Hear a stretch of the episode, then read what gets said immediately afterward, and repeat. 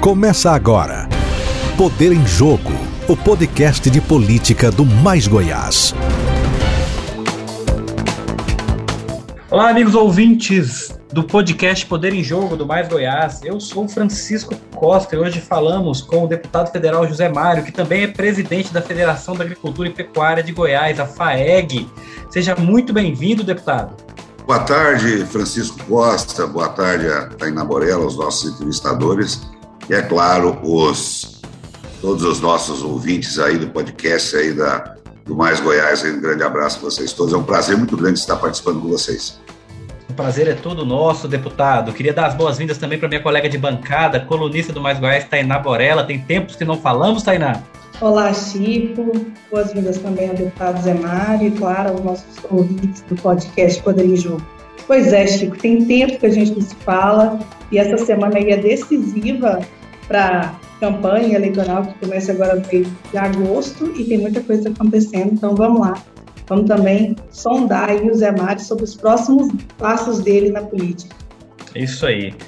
Zé Mário, eu queria primeiro perguntar se realmente está descartado a reeleição. O senhor realmente retirou a candidatura, vai apoiar a Marussa, é isso mesmo?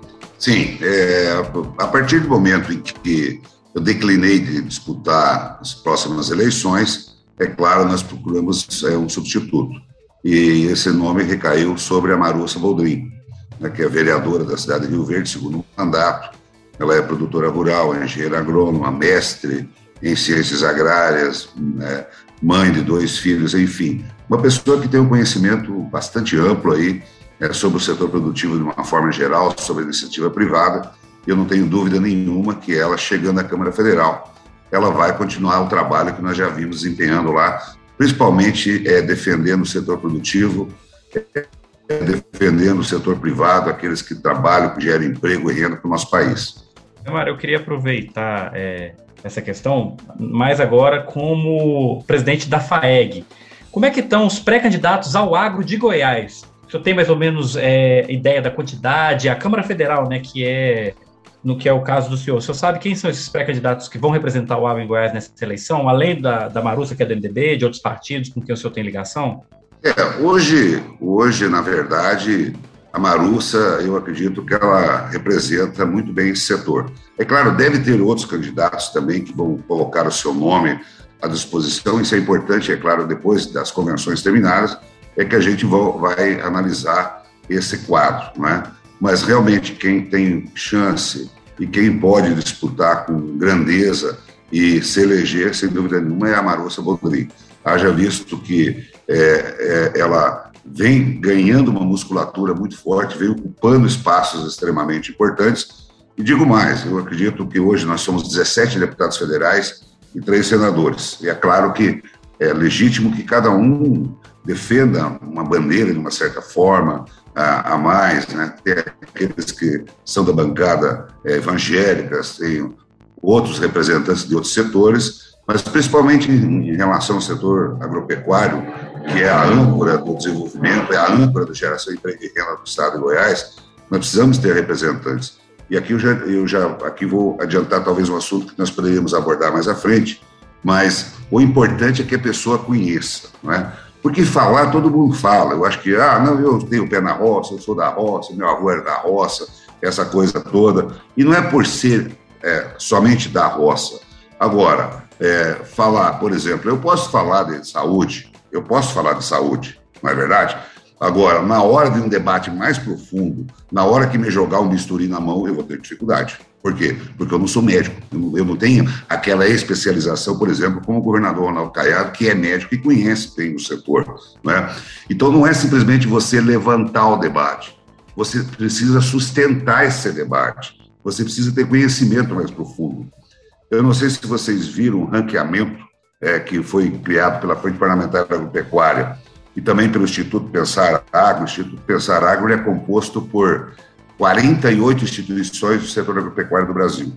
É, seja lá, é a ProSoja, é a Biov, é a CNA, é a OCB, das cooperativas do Brasil, são 48 entidades que compõem o Instituto Pensar Agro. E o Instituto Pensar Agro é que dá o respaldo e todo o apoio técnico à Frente Parlamentar Agropecuária. E eles criaram o ranqueamento. Eles criaram o ranqueamento dentro desse Instituto Pensar a qual o deputado Zé Mário do, de Goiás é ranqueado em primeiro lugar no Brasil na defesa do setor produtivo, na defesa da iniciativa privada. Por quê?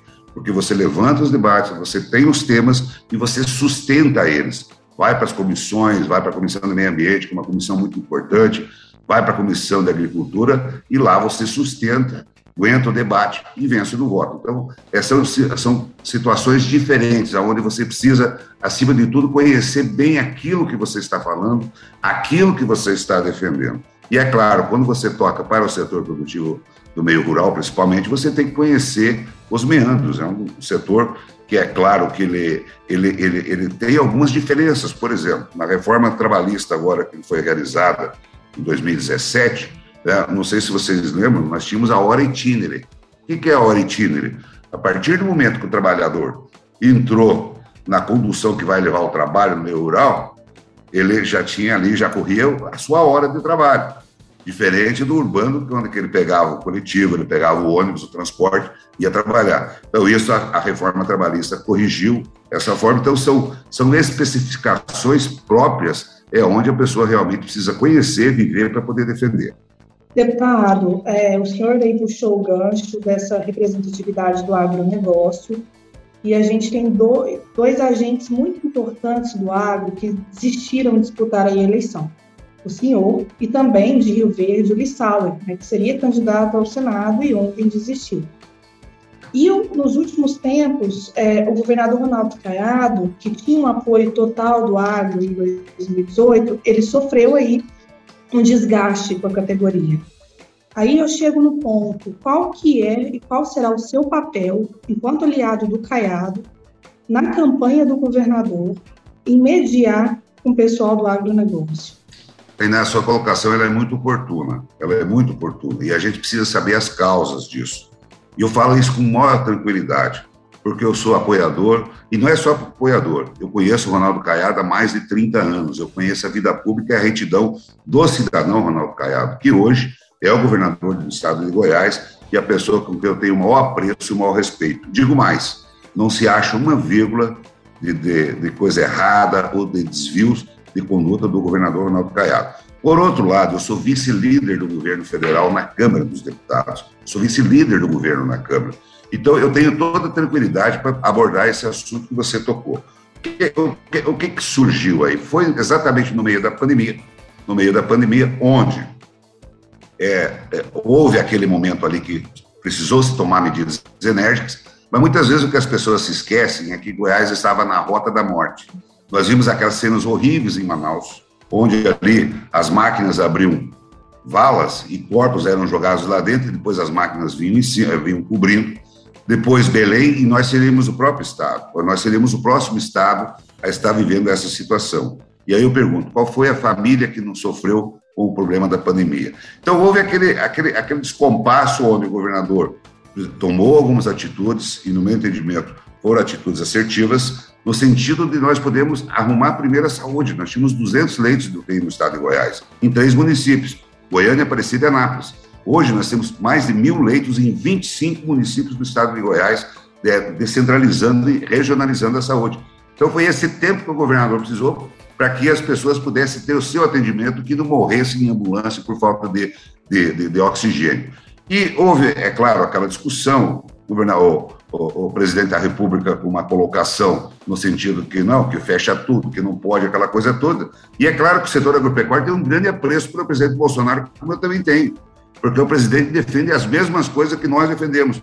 É o direito de propriedade, né? é, é o direito à defesa, é o direito no sentido de que a segurança jurídica impere nesse país, não igual outros por aí que ficam pregando MST. Nós defendemos as coisas corretas.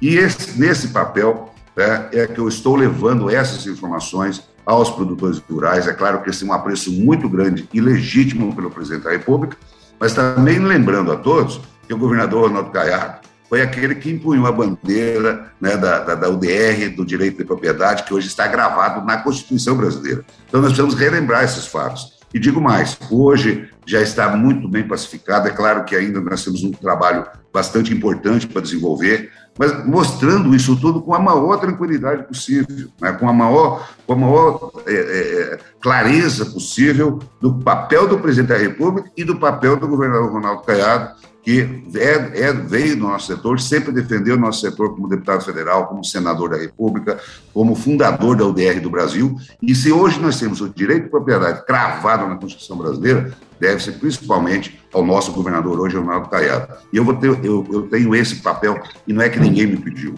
ninguém me pediu isso, mas eu vou fazer isso porque eu conheço, porque eu acredito que o Estado de Goiás deve continuar a ser governado por Ronaldo Caiado quero aproveitar um, um, um gancho de fora para saber como é que está a questão da Confederação da, da, Agricultura e Pecuária do Brasil, né, a CNA. O senhor teria desistido de, da reeleição justamente para focar mais nessa questão do agro. E teve, parece que, uma discussão, um embróliozinho sobre a presidência da CNA que o senhor deveria assumir no próximo mandato. Como é que está isso, Zé Mário? Ah, é, é, a sua colocação também é muito importante, Francisco, porque eu tenho sido chamado a poder ajudar mais na CNA. Eu sou o primeiro vice-presidente daquela instituição, não é?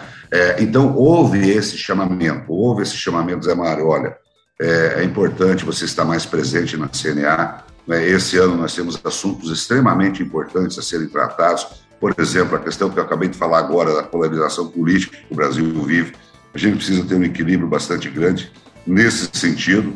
E é claro também, por outro lado, o mundo hoje ele discute é a segurança alimentar. Uma outra discussão mundial hoje é a preocupação com a falta de alimentos e que nós possamos estar produzindo. E o Brasil tem aí uma grande oportunidade, já vem tendo, no sentido da produção de alimentos. E é claro que nós vamos ajudar mais nesse debate também. E houve ali um mal entendido no sentido de que, no dia que eu declinei da candidatura, né, que eu coloquei que iríamos lá fazer uma confederação, houve esse mal entendido.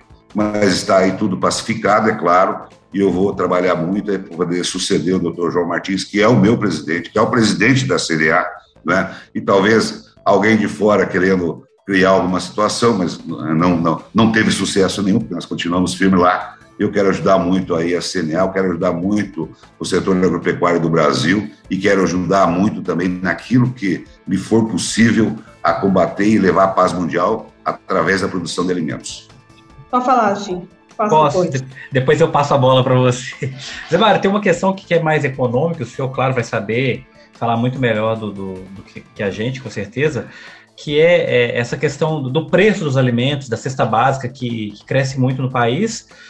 E em relação à exportação, né? O, o Brasil estaria exportando muito e guardando pouco, entre aspas, para o consumo interno. Uma questão é até por conta do dólar alto, que isso favorece as exportações. Como é que a FAEG e a CNA vê essa questão? É, não seria o caso numa, num momento de dificuldade econômica que os brasileiros passam, fazer não o inverso, mas tentar focar mais no mercado interno para favorecer a população? É, é, é, isso tem sido discutido e é um debate que tem partido principalmente da esquerda, né? Daquela esquerda tipo argentina que acha que vai resolver e quando você vai lá ver hoje o setor agropecuário da Argentina está totalmente quebrado, está totalmente arrebentado quando eles criaram lá os retenções, criando imposto de 30%, 40% sobre as exportações. Mas o fato é que o processo inflacionário é um processo mundial, não é só no Brasil. Eu vejo o debate dos combustíveis, né? Ah, que o combustível está caro no Brasil, não é só no Brasil, é no mundo. É claro que a questão dos impostos ela pesa um pouco mais, mas se você for analisar, então, é, é, esse processo inflacionário, grande parte dele vem sendo importado. Bom, agora o que, que houve de fato? Houve um aumento de custo de produção e é claro que também houve aí uma, uma, uma, uma um aumento nos preços. Né? Por exemplo, vou falar aqui de fertilizantes. Uma indústria de fertilizantes que funcionava durante a pandemia, antes da pandemia, três turnos de oito horas, ele passou a funcionar só um turno na pandemia. Então você produziu menos, produzindo menos vai ter um custo maior. E assim aconteceu com defensivos e tudo mais. O setor agropecuário ele conseguiu sustentar durante a pandemia, ele conseguiu continuar produzindo, ele conseguiu colocar alimentos na, na mesa. Então, é, esse discurso, ah, que não pode exportação, que tem que deixar aqui, não falta produto no Brasil. Não falta arroz na prateleira, não falta feijão na prateleira, não falta tomate na prateleira, não falta carne no supermercado, no açougue, não falta. O que talvez hoje nós estamos sofrendo é o descompasso entre o aumento do, do, dos custos dos alimentos, né? E também, por outro lado, a renda da, da, população brasileira, que de uma certa forma caiu. Mas isso não é só no Brasil. Se você for nos Estados Unidos hoje, você vai ver é, pessoas com com deficiência é, é, de adquirir seus alimentos, que não tem recurso para adquirir seus alimentos. Então, esse é o preço que a gente paga pela pandemia. Né? Agora, qual é a proposta do setor produtivo e como o CNL fala isso? Né? Nós tivemos aí há poucos dias o Plano Safra, 340 bilhões de reais. Um Plano Safra robusto. É claro, aumentou-se os juros, aumentou, porque a Selic no ano passado, que nós discutimos o Plano Safra, era 4%. Hoje, esse ano, nós construímos um Plano Safra em cima de 13,25% da Selic. E hoje já estou falando 13,75%, né, o, o, o, Banco Central. É, aliás, semana passada, atrasada, eu estive com o Roberto Campos Neto discutindo essa questão em Brasília. É, então, é, mas o Plano Safra é um plano robusto, no sentido de que, nesse momento, né, o setor produtivo rural do Brasil ele precisa de crédito, porque também houve um descompasso entre o, o, caixa do produtor rural e o custo de produção. O custo subiu muito.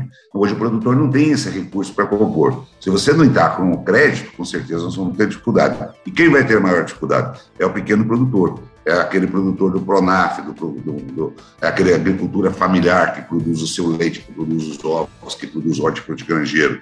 Né? E nesse aspecto houve aí um, um cuidado muito grande com esse produtor, onde os juros permaneceram 6% ao ano onde o governo federal, Tesouro Nacional, aportou quase 23 bilhões de reais para equalizar os juros é, é, bancários com aplicação do Plano Safra, exatamente para que nós possamos produzir e conseguir colocar alimentos mais baratos no mesmo brasileiro. Esse é o nosso intuito. E, é claro, também eh, vai entrar produto para exportação. Mas, por exemplo, eu vou dar um exemplo aqui, porque muitas vezes cria-se mitos, que não é verdade.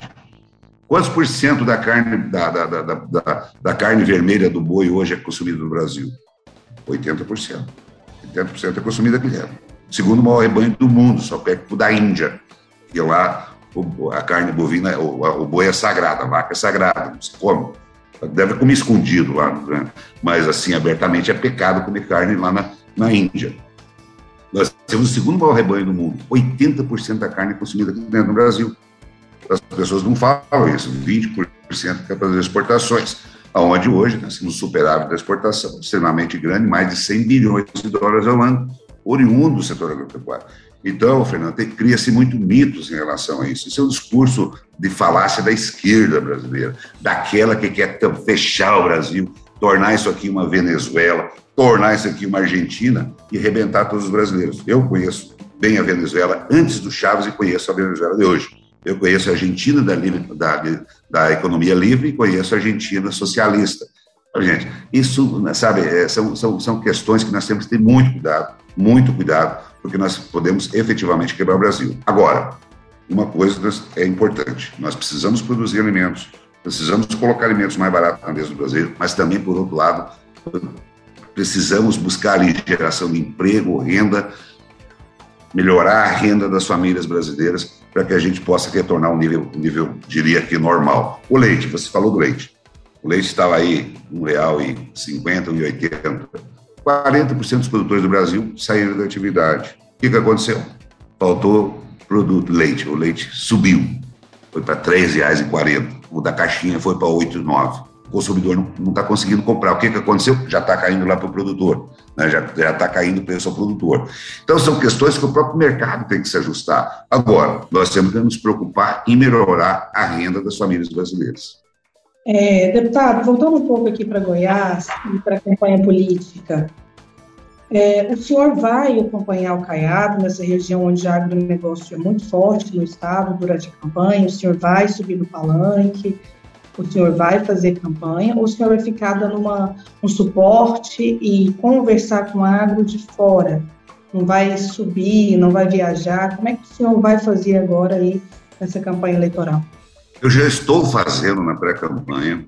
Né? Eu digo a todos com a maior tranquilidade do mundo, eu tenho um prazer muito grande de andar ao lado do governador Ronaldo Caiado. Tenho um prazer muito grande. Eu vou estar à disposição e falei para ele, no dia que eu falei, anunciei a ele que eu não seria candidato, ele ficou muito bravo comigo, ficou muito chateado comigo. Falei, governador, deixa eu te falar um negócio. Eu, não sendo candidato, eu vou te ajudar. Eu faço um compromisso contigo aqui. Até o dia 2 de outubro, para mim, não tem de manhã, não tem de tarde, não tem de noite, não tem de ação, não tem feriado, não tem sábado, não tem domingo. Eu vou trabalhar dioturnamente naquilo que ele achar que eu sou útil, naquilo que eu puder ajudar, colaborar e naquilo também que eu me senti assim no dever ou na missão de poder fazer com que ele possa ser reeleito no estado de Goiás. Eu tenho um sonho muito grande. Eu tenho um sonho e ele vai ser realizado. Eu sei que muitos goianos, é, milhares de goianos estão junto comigo para o governador Caiado no dia 1 de, de, janeiro. E é isso que eu vou trabalhar. E é claro, vou trabalhar também, já estamos trabalhando muito para a candidata, a pré-candidata hoje, Marussa Bodri, que, se Deus quiser, na sexta-feira vai ser é, é, confirmada como candidata oficial. Né? Não é só dizer, Marussa, você vai ser a, a nossa apoiada, você vai ser a nossa pré-candidata. Não, eu estou indo nos municípios do estado de Goiás, estou apresentando ela às pessoas, estou apresentando ela aos nossos amigos, estou apresentando elas ela aos, aos estados, a todos os municípios Goiás. Já percorremos mais de 100 municípios juntos, né, para que as pessoas possam conhecer ela, para que as pessoas possam entender que ela tem condições plenas de continuar esse nosso trabalho em Brasília, representando o setor produtivo e, é claro, ajudando Goiás e o Brasil. E o governador Caiado, da mesma forma, onde ele achar que for necessário, eu estou junto com ele, em cima do caminhão, embaixo do caminhão, andando no sol, na mula, no cavalo, na bicicleta, visitando esses quatro eh, cantos de Goiás, porque eu, eu tenho uma alegria muito grande, sabe? Eu, quando eu saio por esse Goiás, eu vejo assim, o tanto que nós vivemos um estado rico, um estado bonito e um estado que, podem anotar aí, vai ser o melhor estado em qualidade de vida do Brasil. E isso quem vai fazer é o governador Ronaldo Caiado. O senhor vai estar presente na convenção sexta-feira? Vou, vou estar lá presente, se Deus quiser, entrando lá com toda a força, com todo o vigor. Zé Mário, queria agradecer a sua presença, nosso tempo está chegando ao fim. Fica aqui o nosso muito obrigado pela sua participação, que foi excelente. Obrigado pela oportunidade, gostei demais do bate-papo, pena que já está chegando ao fim, não é? Mas eu agradeço muito, acho que acho que é, é, é um momento importante. Também a Tainá Borella, essa colunista aí, que em seguida ela, ela dá umas de primeira aí que eu acho bom demais, sabe? Ela é corajosa. Oh, oh, Viu, Tainá? Às vezes você não sabe, mas eu admiro muito você, porque você, você dá umas no meio da canela da turma aí, que duas vezes fica meio, meio assim, né? Tal, tal. Lá vem a Tainá e tão de primeira. E quando você vai ver dali dois, três dias, a coisa acontece. Então, parabéns a todos vocês aí a toda a equipe de vocês, eu nosso muito obrigado. E dizer para vocês, estou sempre à disposição, estamos aí sempre prontos e para mim é uma alegria muito grande poder estar conversando com vocês. Muito obrigado também à minha companheira de sempre, Tainá Borella. Valeu, Tainá. Eu que agradeço, Chico, agradeço também as palavras aí, nosso deputado federal Zé Mário.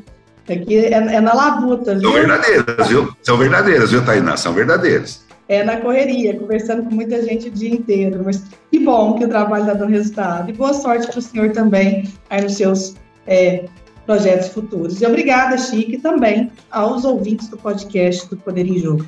E para mais informações, acesse as nossas redes sociais e também o nosso site www.maisgoiás.com.br. Até a próxima! Você ouviu Poder em Jogo, o podcast semanal de política do Mais Goiás.